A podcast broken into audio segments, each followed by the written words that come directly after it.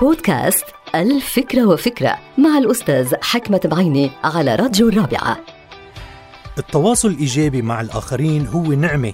نعمة بيتمتع فيها بعض الأشخاص القادرين على التعامل مع الناس بإيجابية مهما كلف الأمر. هي القدرة على التخاطب والتحاور والنقاش بإيجابية في أي مكان أو أي زمان.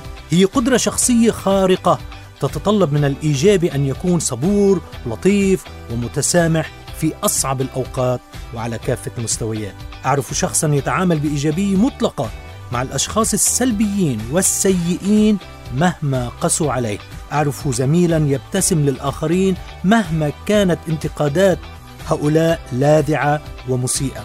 دور التواصل الإيجابي مهم جدا بالحياة ولكن له أهمية كبرى في أماكن العمل حيث تتضارب بعض المصالح أحيانا وتشتد الغيرة بين الموظفين وتتراكم الضغوط من أرباب العمل فيأتي التواصل الإيجابي ليساهم في ترتيب الأجواء وتحسين المواقف وتحفيز الإنتاجية في العمل. التواصل الايجابي مع الموظفين ليس بالأمر الصعب، بل هو قرار شخصي، قرار ذاتي يتم من خلاله استخدام التواصل البناء مع الزملاء والمدراء والعملاء خدمة للشركة ومصالح الشركة.